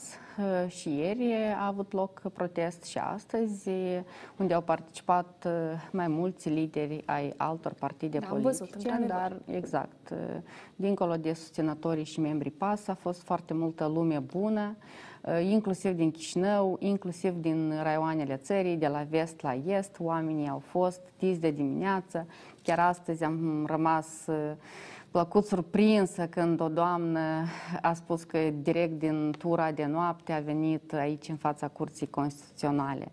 Deci oamenii vor dreptate și ei văd această nelegiuire care li se întâmplă. Noi, cei de la PAS, am făcut apel către toată lumea bună să fim în fața Curții Constituționale, să ne apărăm uh, democrația, să ne apărăm în primul rând Constituția, pentru că cei ce au făcut uh, majoritatea PSRM șor în zilele trecute a fost un atac clar asupra De Constituției o să și supremației lege. Mâine la orele 13 Dar nu, spune, nu facem apel. Sigur, uh, doar vreau să remarc că mâine la 13.00 va, se va examina um, uh, va examina Curtea Constituțională legea cu privire la ridicarea stării de urgență. Noi la 12.00 deja vom fi în Am înțeles că astăzi cei de platformă, uh, din câte am înțeles, au fost prezenți la protest sau nu? Platforma, da, în mod organizat cu toți deputații am venit în fața Curții Constituționale în ziua de 23 aprilie. Deci în 23 aprilie a fost așa o situație foarte complicată, cu foarte multe speculații, în care se specula că ar fi o tentativă prin care socialiștii ar încerca să-l uh, intre în Curtea Constituțională pe domnul Boris uh, Lupașcu și de asta ne-am dus uh, toți deputații și am chemat și noi oamenii care erau prin preajmă să vină în fața Curții Constituționale ca de ceva să facem, nu știu, un cordon viu acolo cu deputații și așa mai departe. După care am făcut mai multe cercetări și am, încer- am înțeles că uh, pericolul cumva nu, nu o să intre nimeni pe data de 23 în Curtea Constituțională. Uh, ulterior, deja prin tot ce s-a mișcat și pe agenda politică și așa mai departe, uh, pericolul de a intra cu forța deja nu mai exista, pentru iarăși deja intram deja în cadrul componenței de infracțiune, uzurpare Astăzi și nu ați văzut motiv ca să veniți să protestați? Nu, să susțineți protest? Astăzi dimineață Lupașcu și-a anunțat uh, retragerea calității care nu o deținea. Deja era clar pentru toată lumea că urmează a fi anulate hotărârile. Uh, poate sub aspectul politic era important să, să fim acolo. Prezenții că cei de la PAS sub aspect, adună capital politic în uh, aceste oameni. Evident, este o acțiune eu politică. Eu am fost și astăzi toată ziua acolo și ieri am fost. Deci este o ieșire firească a oamenilor. Da? Deci nu se face nicio manifestare politică. A fost și domnul Beșleaga astăzi și a avut o luare de cuvânt absolut impresionantă. Domnul Șoimaru, deci oameni care înțeleg perfect gravitatea situației în care ne aflăm. De ce dacă noi și acum nu înțelegem că trebuie... Da, să înțelegi, iată, protestele oricum, fiecare protest are uh, un scop și iată, mâine protestați pentru pentru să fie anulată starea de urgență. Să fie anulată starea de urgență. Noi întotdeauna am spus, deci ridicarea stării de urgență, asta nu înseamnă automat că noi suntem împotriva ridicării tuturor restricțiilor, pentru că ele trebuie să continue. Deci oamenii trebuie să înțeleagă că trebuie să ne protejăm în continuare și aceste restricții sanitare, da? pentru că această stare de urgență a fost de fapt una eminamente politică. Da? Despre asta noi vorbim. Dar uh, restricțiile și situația sanitară uh, în continuare trebuie um, urmărită și trebuie să respectăm toate regulile sanitare. Uh, noi vom fi acolo pentru că oamenii simt că trebuie să fie în preajma Curții Constituționale, pentru că atacul uh, majorității a fost anume asupra acestei instituții. Uh, se, se întâmplă lucruri absolut uh, faine, vedeți cum plouă, oamenii îngheață, dar totodată se simte um, acea um, acel aer al schimbării, da? pentru că noi vedem că după alegerile prezidențiale oamenii deja vor această schimbare și nimeni nu-i poate opri. De ce noi trebuie să fim alături de ei. Nu putem pur și simplu să-i abandonăm așa. Da, dar vreau să analizăm uh, ambele scenarii ale verdictului CC privitor la starea de urgență. În caz în care este declarată ilegală starea de urgență, uh, ce se întâmplă? Deci să facem o precizare. Curtea Constituțională va declara constituțional sau neconstituțional hotărârea prin care a fost instituită starea de urgență. Hotărârea ca act normativ al Parlamentului. Mai departe, sunt chestiuni ce țin de Comisia Stare Excepțională, a Guvernului de Remar.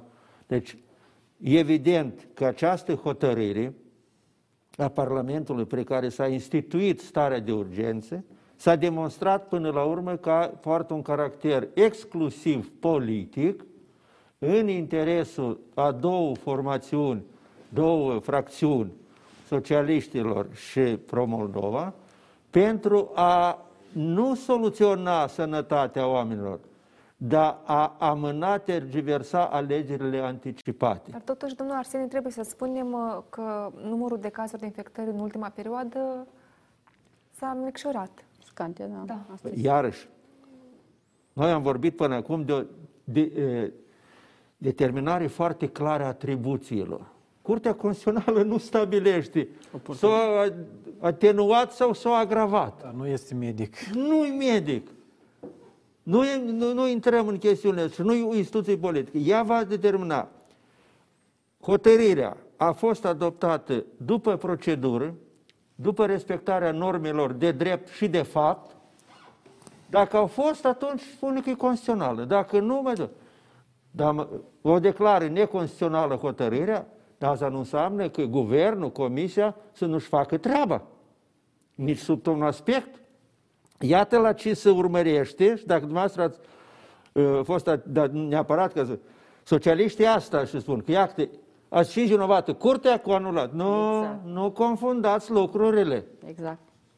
Noi vorbim articolul 135, aliniatul 1, litera A. Exercite la sesizare, control constituționalității legilor a hotărârilor Parlamentului. Arsenie, starea de urgență e până pe 30 mai. În cazul în care mâine se declară uh, neconstituțională, mai departe, ce urmează? E neconstituțională, Și doamna așa act nu există, dar situația epidemiologică rămâne în situația respectivă, instituțiile antrenate în lupta contra virusului își îndeplinesc sarcinile, deja acțiunile președintelui Republicii Moldova, doamne Maia Sandra, depind la discreția lor ce o să ia măsuri. Da, Care? Da, uh, semnarea acestui decret privitor la anticipate.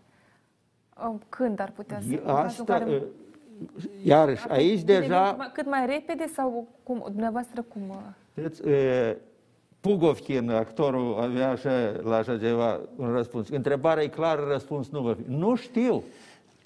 Pentru că de a, adop- de a emite un decret e dreptul exclusiv discreționar a șefului statului. El îl va semna în anumite circunstanțe pe care nu cred că nici deputații pot uh, să- să le știe. Pentru că ea este șeful statului. Ea reprezintă statul. Ea își asumă răspundere prin acest decret. Eu înțeleg și vreau, și eu vreau, că acest, uh, nu par, acest parlament, dar această majoritate din două aceste formațiuni care s-au mai rechet, Regrupat. s-au mai s-au făcut acolo, a discreditat Parlamentul ca instituție reprezentativă a poporului, ca organ legislativ. El s-a discreditat la 16 decembrie 2020. De atunci trebuie de, dizolvat. Dar cum asta în istorie, dacă și atunci nu merge. Asta sunt alte chestiuni. Deci problema că este o frână din punct de vedere juridic, că în stare de urgență Parlamentul nu se dizolvă, este. Dacă această pedică va fi înlăturată, deja șeful statului va hotărâ. Domnul Băță, când va fi dizolvat Parlamentul? La ce decizii să ne așteptăm mâine? Evident că noi ne așteptăm la decizia că șeful statului, odată ce această stare de urgență sau hotărârea Parlamentului legat de stare de urgență va fi declarată nulă, ne așteptăm ca șeful statului să uh, semnează decretul de dizolvare, dizolvare a Parlamentului. Cu toate că, din punct de vedere ipotetic, ar putea să existe și alt scenariu. Spre exemplu, să-l desemnează pe domnul Golavatiuc. Ar putea. Noi știm foarte bine că șeful statului nu va face acest lucru în actualul context. De ce domnul profesor spune exact, sau spune corect că deja șeful statului va decide, cu toate că această decizie este previzibilă. Noi avem uh, articolul 85 a Constituției referitor Surprizele la... nu vor fi? Uh, Nu, nu, nu va, uh, noi știm sigur că nu va fi altfel. Dar noi trebuie să înțelegem că articolul 85 a Constituției referitor s-ar la putea dizol... să nu fie quorum mâine, de exemplu, Unde? la curte. Să nu se prezinte cineva dintre judecători. Nu, nu cred. Nu. Quorumul este 4. Nu, nu, nu, e- nu, aici E, e exclus acest scenariu. e exclus acest, acest uh, scenariu. Dar uh, noi trebuie să înțelegem că articolul 85, uh, referitor la dizolvare, uh, dă dreptul președintelui să taxeze legislativul sau să-l pedepsească, articolul 1 și 2, dar totodată și sunt și Liniatul. anumite limi- limitări. Și anume, una din li- limitări este uh, alineatul 4, care se referă la stare de urgență. Acum, uh, șeful statului este limitat, anume de această prevedere. Cum dispare această limitare? El în orice moment poate dizolva acest decret de dizolvare a Parlamentului. Dar dacă să ne referim la stare de urgență, acum a rămas una strict politic. Starea de urgență trebuia introdus 3-4 săptămâni mai devreme, pentru că era clar deja din luna februarie că cresc infectările. Trebuia de mers la anticipație. S-a introdus starea de urgență deja după două, trei săptămâni când erau uh, numărul infectărilor în scădere. Chiar și măsurile au fost scoase acum și acum te întrebi ce au fost scoase, că au uh, spus așa medicii sau se dorește, cum uh, anticipează ex-președintele Dodon, ca pe luna mai, finii lunii mai, începutul lui iunie, iar să avem o creștere a cazurilor de infectare. Și acum intenționat să, să scoată anumite restricții anume pentru a avea această creștere a... Și va fi, în acest context, anticipatele mai greu de organizat? Uh, nu, să se merge pe uh, a inocula populației și de a folosi pandemia în calitate de instrument politic. Asta este scopul. Uh, dacă ne uităm la socialiști, ne uităm la același Igor Dodon, ce spune? Nu putem organiza alegeri parlamentare anticipate atâta timp cât nu avem, Dar nu mai știu cât... Dat? Numărul, da, numărul de persoane vaccinate să fie cât mai mare. Uh, uh, dar dumneavoastră, iată, vedeți oportun ca um, anticipatele să fie organizate când? În conformitate cu legislația, dacă nu mai greșesc, între 2 și 3 luni. Da, nu mai devreme de, de două, două și numai, nu mai târziu uh, de trei luni. Mâine ce dată la noi? Este data de 28. Dacă este dizolvat uh, sau este mâine semnat decretul de dizolvare a Parlamentului, logic ar... ar... sunt mari ca mâine să fie semnat acest decret? Eu cred că da, dar nu pot să vă spun asta. Cred că numai președinția sau doamna președinte pot să vă spune. Dar dacă admitem că este semnat mâine, atunci alegerile parlamentare anticipate trebuie să aibă loc între 28 iunie și 28 iulie, aici. Deja depind, depinde de președinție sau poate ar fi bune niște consultări cu fracțiunile parlamentare. Am înțeles că pasul uh, dar să ne spuneți dumneavoastră, doamna German, mai multă lumină să ne faceți, uh, poartă discuții cu cei de la uh, socialiști privitor la data alegerilor anticipate. Nu mai purtăm noi niciun fel de discuții deja cu socialiștii, pentru că ei nu sunt uh, oameni purtat, de dialog. Dacă acum Bine, nu purtați, noi am purtat. avut niște tentative începând cu luna ianuarie, pentru că noi am vrut să avansăm cât mai repede spre aceste alegeri anticipate, despre care ei spuneau sus și tare că și le doresc. Da? Atâta timp cât uh, a, ambele formațiuni își doresc alegeri anticipate, haideți să ajungem la acea uh, dată uh, de comun acord. Uh, uh, efectiv, uh, am înțeles că acești oameni au trecut, au depășit toate liniile roșii. Uh, în mod V-au invitat clar. la discuții, uh, am invitat uh, socialiștii pasul la discuții pentru a discuta despre data alegerilor și întrebarea este dacă totuși o să purtați aceste discuții. Nu, nu vom purta niciun dialog. De ce ne spuneți o scurtă pauză de publicitate? Rămâneți pe TV8.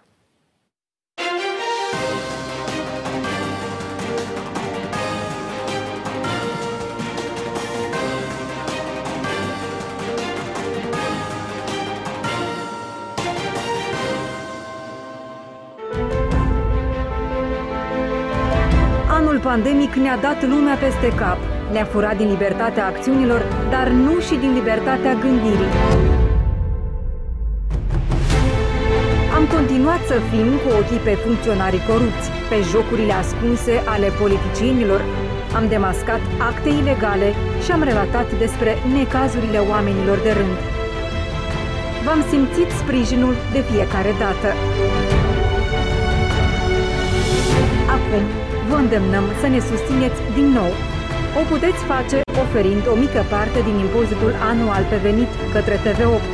Prin direcționarea banilor nu cheltuiți nimic. În schimb, noi, datorită celor 2%, câștigăm mai multă libertate.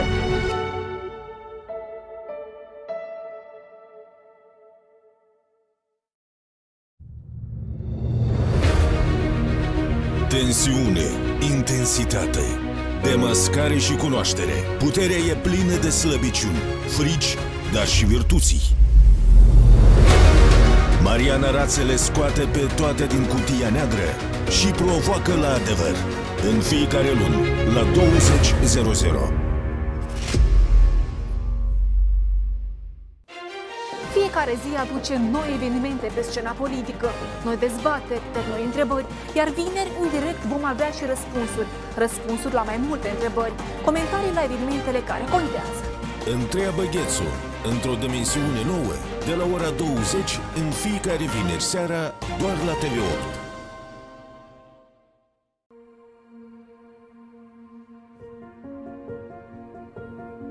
Lucruri ciudate astăzi se întâmplă în lume și în sori. Tună iarna și plouă, ninge vara pe flori. Lucruri ciudate de tot se întâmplă pe glob.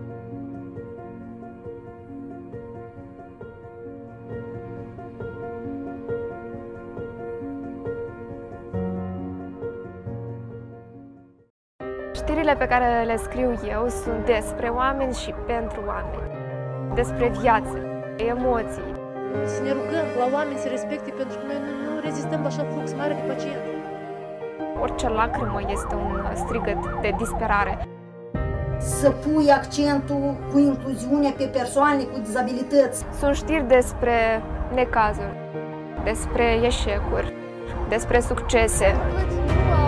Majoritatea gardurilor au fost smulse din temelie. Când reportajele mele au un impact atât de semnificativ, atât pentru mine, cât și pentru uh, oameni care îmi încredințează istoriile lor, mă simt împlinită. Știri cu Diana Popa de luni până vineri, ora 17.00. В новом году, в новое время. Отныне смотрите выпуск новостей на русском языке по будням в 22.00. Мы расскажем о самых ярких событиях дня. Не пропустите в прямом эфире на ТВ-8. Новости с Юлией Будеч. С понедельника по пятницу в 22.00. abundente au făcut prăpăt și Lucrătorii medicali au urcat în caiace. Astăzi masca este obligatorie în spațiu. General trebuie să preocupe de judecători. Ce înseamnă asta? Veți achita. Trebuie să preocupe de judecători care... Nu păstrați distanța. De ce, de ce mă bruscați și de ce nu mă lăsați? Avem nevoie de declarații.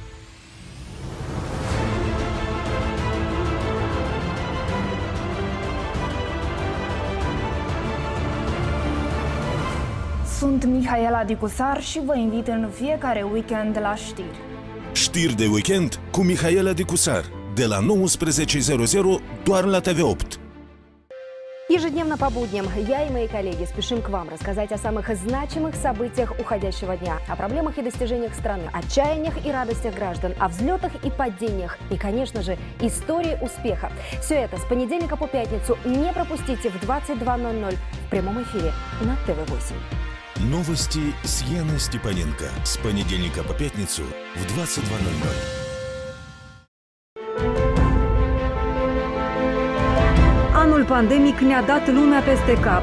Ne-a furat din libertatea acțiunilor, dar nu și din libertatea gândirii. Am continuat să fim cu ochii pe funcționarii corupți, pe jocurile ascunse ale politicienilor, am demascat acte ilegale și am relatat despre necazurile oamenilor de rând. V-am simțit sprijinul de fiecare dată. Acum vă îndemnăm să ne susțineți din nou. O puteți face oferind o mică parte din impozitul anual pe venit către TV8. Prin direcționarea banilor nu cheltuiți nimic. În schimb, noi, datorită celor 2%, câștigăm mai multă libertate.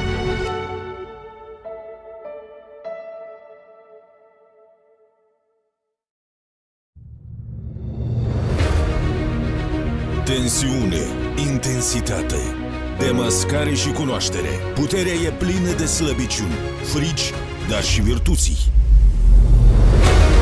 Mariana Rațele scoate pe toate din cutia neagră și provoacă la adevăr. În fiecare lună, la 20.00.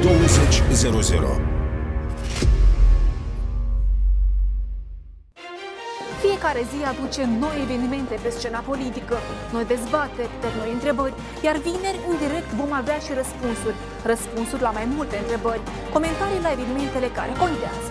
Întreabă Ghețu, într-o dimensiune nouă, de la ora 20 în fiecare vineri seara, doar la TV8.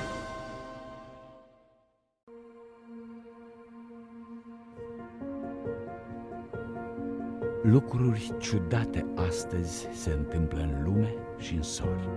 Tună iarna și plouă, ninge vara pe flori. Lucruri ciudate de tot se întâmplă pe glob.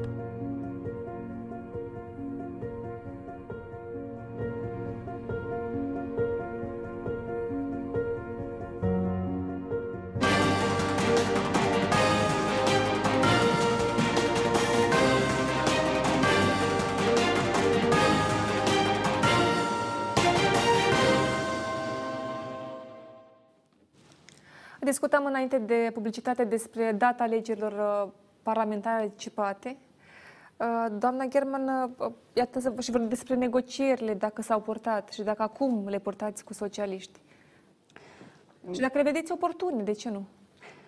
Absolut neoportune, deci noi nu analizăm nicio negociere politică cu socialiștii, pentru că ei s-au compromis definitiv, au depășit toate liniile roșii acum cu ultimul atac asupra Curții Constituționale, respectiv noi nu avem ce discuta cu niște uzurpatori.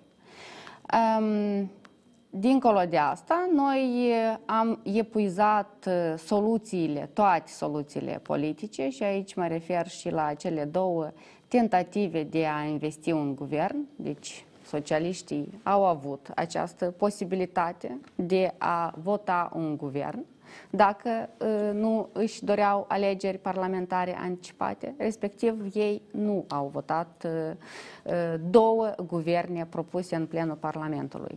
Acum noi suntem în cadrul juridic constituțional, respectiv vom urmări mâine care va fi decizia Curții Constituționale dar PAS a optat și va opta în continuare pentru declanșarea cât mai rapidă a alegerilor anticipate, cu atât mai bine uh, uh, țării și cu atât mai bine tuturor oamenilor care, iată, discutam și în pauză și domnul Tăbărț a menționat deja, toți sunt epuizați, este foarte copleșitor deja, oamenii își doresc aceste alegeri ca să aibă loc acest deznodământ. Aceste alegeri trebuie să aibă loc în uh, vară sau în toamnă, domnule Plângău? Și dacă se va ajunge, că discutam și cât de rapid se va ajunge la data alegerilor anticipate. Mi-e greu să mă exprim la acest capitol. Este, urmează fi decizia președintelui statului în acest Dar sens. Dar fi bine ca doamna Sandu care să trebuie discute inclusiv cu, cu platforma privitor la dată? Mai, cel mai important, dar sunt consultări. Președintele, în mod constituțional, deja a făcut consultări cu fracțiunile parlamentare în privința dizolvării Parlamentului. În mod normal, președintele statului trebuie să ia în calcul câteva aspecte care trebuie să stea la baza decretului de dizolvare a Parlamentului, în primul rând vorbim despre circumstanțele de dizolvare care deja există un aviz a Curții Constituționale în acest uh, sens. În doilea rând vorbim despre o comunicare cu cei din Guvernul Republicii Moldova pentru identificarea surselor financiare și de unde bani? Acestor... Iată, asta e întrebarea. Bine, nu e problema de unde bani, problema alocării acestor bani, pentru că Dar în de unde se de vor față, lua bani? Din pentru... bugetul de stat conform legii, codului electoral, banii se iau din bugetul de stat, public național. Nu e o problemă uh, aspectul financiar, este problema uh, de aspectul de transmitere din bugetul public național în uh, contul Comisiei Electorale Centrale, întrucât aici intervine uh, deja uh, un actor politic care în momentul de față are o majoritate în guvernul interimar și o majoritate în uh, Parlamentul Republicii Moldova, care poate obstrucționa o anumită perioadă uh, transferul acestor sume de bani pe contul cecului ca da, să fie organizată perioadă cât de lung ar putea fi?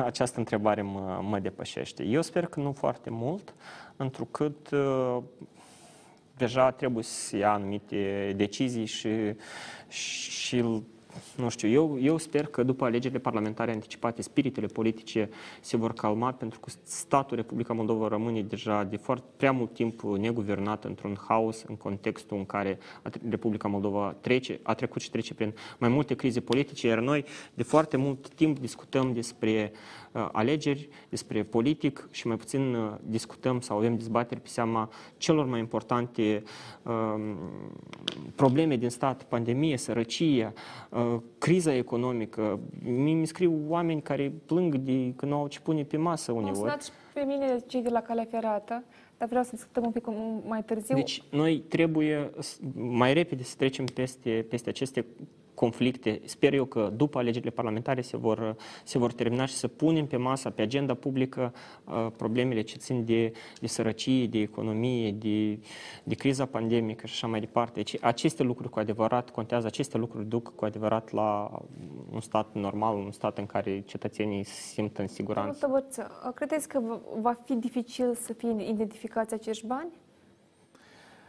Cred că pot apărea probleme și probleme sau un impediment tehnic care este la moment, însă care poate intenționat uh, fi amplificat uh, tot din motive politice.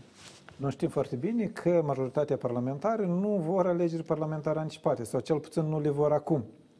Și atunci ei vor, încerca, uh, vor încerca să folosească acest impediment tehnic în, nu vreau să cred că a Uh, negocia, dar mai degrabă în a identifica uh, uh, anumite tertipuri ca să lungească cât mai mult posibil realizarea acestui exercițiu electoral. Și noi am văzut că nu o singură dată fruntașii socialiști au invocat acest aspect. Și nu o singură dată au spus că noi nu avem bani în buget. De fapt, bani la buget sunt, sau bugetul Republicii Moldova cu deficitul său, are anumite sume de bani, însă problema că ei nu sunt prevăzut pentru a fi cheltuit sau alocați mai exact pentru alegeri, iar pentru ca să avem această realocare avem nevoie de respectat o anumită procedură. Iar cei din majoritatea parlamentară pot să nu dorească să facă acest lucru și atunci, într-adevăr, poate apărea această situație când avem semnat un decret privind dizolvarea Parlamentului, dar totodată să nu avem, din punct bani. de vedere tehnic, bani ca cecul să demareze procesul electoral. Am văzut, uh, trebuie să, o știre de ultima oră că uh, domnul Igor Dodon, uh, lider PSRM, a fost astăzi la o emisiune televizată la un post și amenință cu proteste dacă doamna Sandu va semna decretul de dizolvare a Parlamentului, domnul Arseni. Și Vă întreb până unde se poate ajunge. Proteste? Vor schimba ceva protestele în cazul în care uh, socialiștii aduc masiv uh, oamenii în stradă? Păi parcă e, e pandemie. Stare de urgență. Stare de urgență. Ce înseamnă asta? Asta înseamnă chemarea din nou la nerespectarea legii. Noi am spus că hotărârea va fi declarată neconstituțională ca ipotetic eu vorbesc, că nu eu sunt judecător și dau verdictul. Dar restricțiile de asigurare a sănătății cetățenilor rămân. De aceea, aceste, cum spun ei și doresc, asta încă, încă o dovadă în plus că această fracțiune și acest partid este certat cu Constituția, cu legea și nemai vorbind cu Constituția. Pentru că nu degeaba Benjamin Franklin a spus ce pot face legile în politica fără morală. Ori politica care o promovează Partidul Socialiștilor nu are nici morală din naștere. Mai sunt o Așa. multitudine de Al partide doilea, care deci nu poate nicio instituție rău să lege mâinile președintelui Republicii Moldova, doamne Maia Sandu, să-și exercite atribuțiile. Asta este amestec. Mă întrebam ce va, în cazul în care se arunce, se va, vor aduce oamenii în stradă, ce, ce se Acum eu răspund. Da. Eu am făcut acest preambul uh, pentru a lămuri cum stau lucrurile. Ei asta și urmăresc. Că vor să ducă situația la conflict. De, Doamne, eu să mă greșesc, să nu vorbesc aiurea. Dar ei nu au venit uh, acești, aceste persoane de la Moscova cu vaccina numai să aducă vaccina. Nici într-un caz. Și vină înapoi. Da, și au rămas. Și au s-a schimbat uh, tura, e așa e. Deci vor tensionarea. De aceea, deputații, am înțeles din discuții, dacă putem ști, știm și noi de asta, nu spuneți tot și niciodată să nu spuneți. Bine, da. Deci se studiază și așa o, o variantă, că se urmărește anume. Ei știu precis că dacă va fi declarată neconstituțională hotărârea Parlamentului, atunci președintele Republicii Moldova, doamna Sandu, dacă nu mâine, mâine, va semna decretul de dizolvare. Asta este ultima lor redută. Și în cazul în care va semna de... Și atunci ei... Ajungem în momentul, se semnează. Uh, protestele sunt... Uh, deci protestele vor fi neconstituționale. Da, băi, uh, domnul Arsenie, fiecare e dreptul... Stați o lecuță, că e dreptul, stimate doamnă, dar protestez în legătură cu un fenomen, cu un eveniment, dar aici tu protestezi împotriva unui act juridic final, constituțional confirmat. E dreptul fiecărui cetățean la protesta, doamna Nu, nu, vă, nu vă spărați, domnul Da. Drept fiecare cetățean. Păi ea că e dreptul meu să mă urca cu pe și să mă duc la domnul Plângău să mă așez. Există o limită, noi despre asta vorbim. Dacă așa luăm după starea noastră, atunci ce mai vorbim la emisiunea asta noastră o oră da. și 45 de minute. Da, doamna German. De la ce spune Dodon și până la ce face, e cale foarte lungă și eu nu cred că noi trebuie să luăm la modul serios ceea ce a declarat el astăzi. Este unul din cele 13 scenarii pe zi cu care vine în fiecare dimineață, practic. De aceea nu este relevant. scenariul despre nu care nu se vorbește. relevant deloc. Ceea ce noi trebuie să înțelegem este că dreptul de a vota, dreptul la vot, este un drept fundamental al cetățenilor. Și statul este obligat să asigure acest drept cetățenilor. Este firesc că nu au fost alocate resurse în buget, pentru că sunt alegeri anticipate parlamentare, deci nu erau prevăzute. Dar haideți să fim optimiști și să înțelegem că am ajuns deja prin atâtea uh, greutăți și prin atâtea chinuri, am ajuns și să ne necăm la mal dintr-o soluție tehnică. Deci eu am toată convingerea și certitudinea că noi vom găsi acea soluție. Mai mult ca atât este prerogativa guvernului. Deci guvernul este obligat să uh, asigure uh, resursele financiare pentru organizarea și buna desfășurare a alegerilor. Evident că socialiștii sunt împotriva organizării alegerilor. Mai nou, astăzi am văzut că ei sunt și împotriva organizării bacalaureatului. Deci oamenii nici de cum nu vor să înțeleagă că este timpul de a nu manipula cu pandemia. Din păcate, asta este după ce ei, ei se ascund, după virus, după cazurile de COVID zilnic. Deci asta este cinic. Și nu putem pur și simplu să oprim democrația, să oprim uh, toate procesele democratice care se întâmplă, inclusiv în educație și inclusiv la uh, alegeri, mă refer. Da, domnul Arsenie. Deci, în, nu numai în Republica Moldova au loc exact. alegeri anticipate, da? exact. da? în diferite țări. Arătați-mi un buget a unui stat unei Iar ca aici o dăm pentru alegeri anticipate. Da. Este o abordare, iar de clasa a doua. Exact. Deci este fondul de rezervă a guvernului, sunt alte articole care îi obligă pe guvern să meargă la aceste cheltuieli în mod legal. Asta de acum da, e tehnică care noi astăzi nu o soluționăm Există fondul, da. așa cum spune domn profesor, există două fonduri, fondul de rezervă și fondul de intervenție. În fondul de intervenție da. este epuizat întrucât au fost date indemnizațiile este la medicii contaminați de COVID. În fondul de rezervă erau 160 de milioane, ce obțin că noi am făcut interpelările necesare la guvern.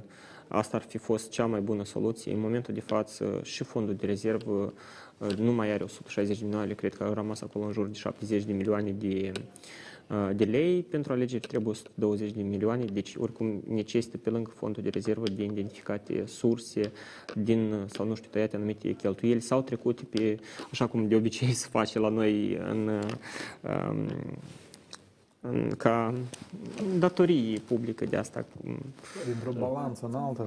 Da. Nu știu cum, adică pe contul... 68 de milioane. Pe viitor vom găsi De fapt, în buget doar au loc în fiecare lună. 68 de milioane au fost alocate doar pentru arena națională, vă dați seama. Păi? Deci, e, anual bani iliciți, un miliard, un miliard de euro. Vă dați seama ce sume enorme. Deci noi pierdem pentru a nu organiza alegerile parlamentare anticipate care ne vor salva efectiv de toate aceste scheme de corupție, ilicite și interese, care uh, aduc pierdere de un miliard de euro anual pentru da. Republica Moldova. Repet, cum spunea și domnul Trăbânț, deci noi nu vorbim de problema că sunt sau nu sunt banii. Dacă nu sunt, ei trebuie identificat și fel de stat dacă nu poate organiza niște alegeri și caută niște bani.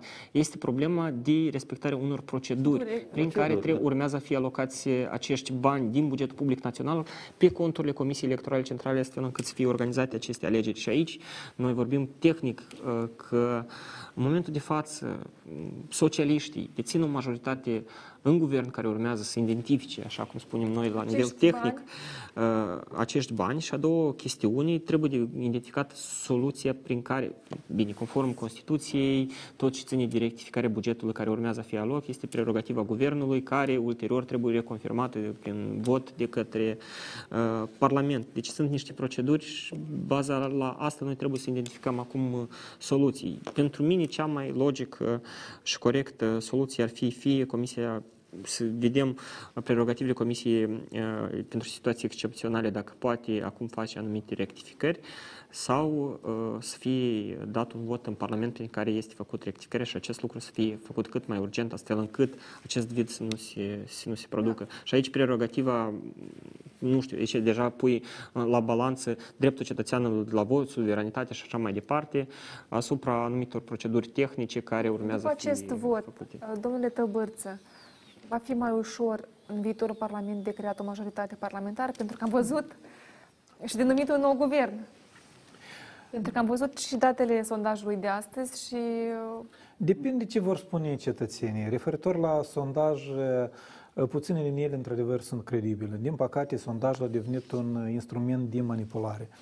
Uh, ne uităm la sondajul de astăzi, esența lui este că nu se va schimba rapo- raportul de, de forță, forță exact. în, politic în Parlament. Ne uităm, la, ne uităm la sondajul de săptămâna trecută a Airaiului, acolo arată cu toate alte cifre.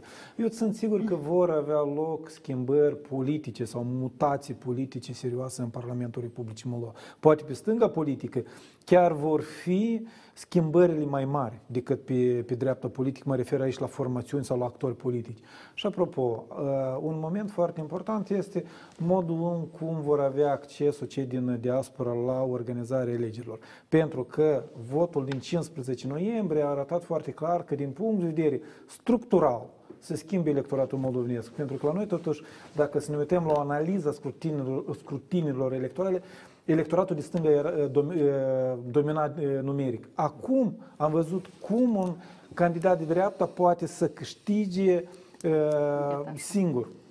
De, de aici cred că și cei de pe dreapta trebuie să gândească foarte bine cum vor, își vor face strategiile, inclusiv da. în avea anumite negocieri, discuții în mod constructiv că scopul este ca dreapta pro-europeană, în urma acestor alegeri, să aducă această schimbare da, despre, despre care m-ați întrebat. Da, avem această siguranță că acest scrutin va fi organizat după toate normele legale, că nu ne vom pomeni iarăși cu pomeni electorale, că aici, nu ne vom pomeni cu autobuze. Aici este o problemă, nume cum vor fi organizate aceste alegeri. Pentru că în iunie, un alt aspect tehnic, sau în iunie sau în iulie, dacă nu mă greșesc, expiră mandatul Minilor reprezentanților din, ce, din CEC. Eu cred că acest mandat ușor bine poate fi prelungit și deja după alegerile parlamentare să fie numiți alți reprezentanți ai CEC-ului. Dar noi nu știm sigur că acest lucru vor îl vor și majoritatea sau cei care acum domină în Parlament din punct de vedere numeric. Și ei nu vor încerca să schimbe acest reprezentanți ai cecului cu unii care să fie obedienți politic.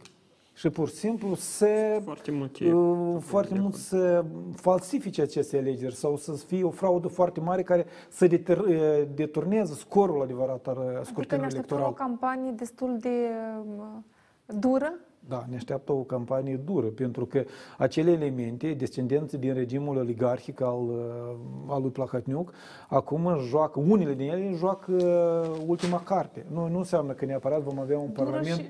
Uh, curățit 100%. Anumiți deputați care sunt uh, conectați la aceste forțe în actualul Parlament, îi vom regăsi și în viitorul Parlament. Principalul ei să nu domine, să nu aibă majoritate. Însă anumiți actori vor juca carte, așa, un anumit regim politic în Republica Moldova care l-am avut uh, din 2009 încoace, mm, nu, nu, nu, nu vor mai fi sau nu se vor mai perpetua. De, de, de aceea eu cred că acest scrutin uh, poate duce această schimbare, însă schimb, această schimbare nici pe departe nu este automat garantată.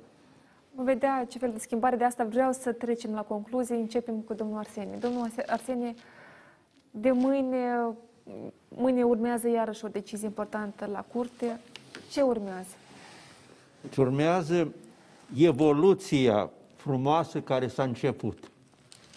Și societatea civilă, noi, inclusiv forțele sănătoase în Parlament, trebuie să cristalizeze acest uh, rezultat și să mergem spre curățarea aparatului și a mecanismului de stat de toate elementele nocive. Doamna German? Da, sunt și eu de acord, trebuie să ducem schimbarea până la capăt și să valorificăm votul oamenilor din 15 noiembrie 2020. Um, Oamenii au votat pentru schimbare, oamenii au votat pentru democrație și pentru o viață mai bună. De aceea, alegerile parlamentare anticipate sunt iminente, irreversibile și ele vor avea loc cât Când? mai curând posibil. Vor avea loc când? Noi optăm ca ele să aibă loc în această vară. Domnule Tăbărță? Vedem. Eu... Vara sau toamnă? Îmi vine greu să spun. E clar că odată cu dizolvarea sau cu semnarea acestui decret de dizolvarea, dizolvarea Parlamentului, lucrurile nu se vor limpezi. Uh, socialiștii sau cei din majoritate din Parlament vor încerca să identifice diferite instrumente, nu neapărat uh, legale sau cele mai elegante, pentru a zădărnici acest proces și să lungească mm, data mm, până în toamnă. Probabil acest lucru își doresc la, la moment. Însă vom vedea care va fi replica președinției, ce instrumente juridice vor fi identificate pentru ca aceste alegeri să aibă loc în vara, în vara acestui an. Care sunt scenariile după decizia de mâine a curții? Mult depinde foarte de ce hotărâre va adopta Curtea Constituțională mâine. În cazul în care va adopta o hotărâre prin care va declara hotărârea Parlamentului ca fiind neconstituțională, care a starea de urgență, sunt niște scenarii. În cazul în care uh, va menține hotărârea Parlamentului uh, în vigoare, sunt cu totul alte scenarii. Foarte multe, evident, foarte multe lucruri depind de ziua de mâine. Uh, este important pentru mine, cel puțin, Curtea Constituțională să se bazeze strict conform cadrului constituțional, evitând luptele politice care au existat, au mai existat, pentru că Curtea Constituțională trebuie lăsată în pace, ea și face bine meserie, iar orice hotărâre sau decizia Curții Constituționale influențează nu doar o situație de moment, dar și foarte multe situații în viitor. Da, domnilor, mulțumesc mult pentru participarea la emisiune. Domnilor și domnilor, noi ne revedem vineri la ora 20.00. Seară frumoasă! thank you